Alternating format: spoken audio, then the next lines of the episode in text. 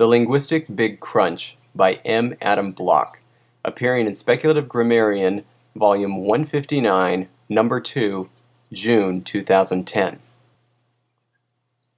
In my role as physiologist at the High Energy Pronoun Accelerator, I have been charged with the complex task of determining the physical laws of language.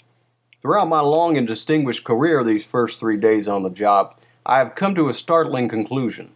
The universe of language as we know it, will ultimately and spectacularly conclude in a linguistic big crunch. Previous studies in historical linguistics approach the study of language as if it were a biological organism. By tracing the speciation of language descendants from their ancestors, linguists have conclusively proved and extensively mapped a number of proto languages. Uh, even, if we are to believe everything we read, the original proto human language itself. While I do not doubt these conclusions, I argue that the metaphoric treatment of language as an organism is fundamentally flawed. Instead, we should treat language for what it is a cosmological concern, requiring a methodological approach more akin to physics than biology. 200 billion years ago, there was one universal language. We may call this the linguistic singularity. For reasons I cannot explain here, the singularity exploded during the linguistic Big Bang, scattering segments of phonology, syntax, and morphology across the universe. As time progressed, these linguistic particles began to coalesce, forming small islands of language in the greater void of linguistic space. But as time went on, entropy increased and these islands began to fracture and break into smaller islands. Thus, proto human, which formed out of the explosion of linguistic singularity, eventually broke down further into Proto Indo European, Proto-Sumerian, Proto-Klingon, and so forth. Proto-Indo-European broke down further into Indo-Iranian, Germanic languages, and so forth. Bits flying off from the Germanic language mixed with bits flying off of Latin and Old French resulted in modern English. And here we are today.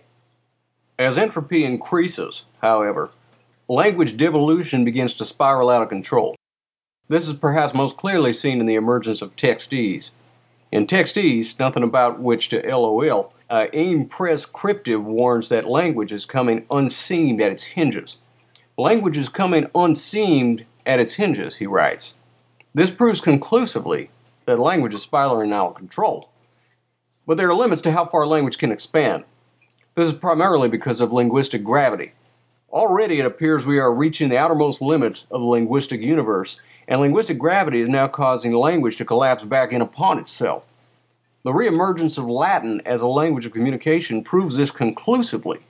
Over the next few generations, humankind will begin to revert to its ancestral language forms, passing quickly from Latin to Indo European, uh, before culminating 150 years from now once more in the linguistic singularity.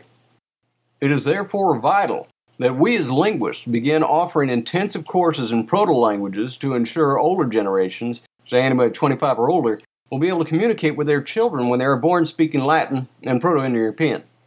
Moreover, we must lobby governments to increase funding to linguistic research institutions to continue research on the linguistic singularity. If we do not understand it when it hits, we will no longer be able to understand ourselves or each other, and that would be disastrous. The fate of civilization rests on our shoulders.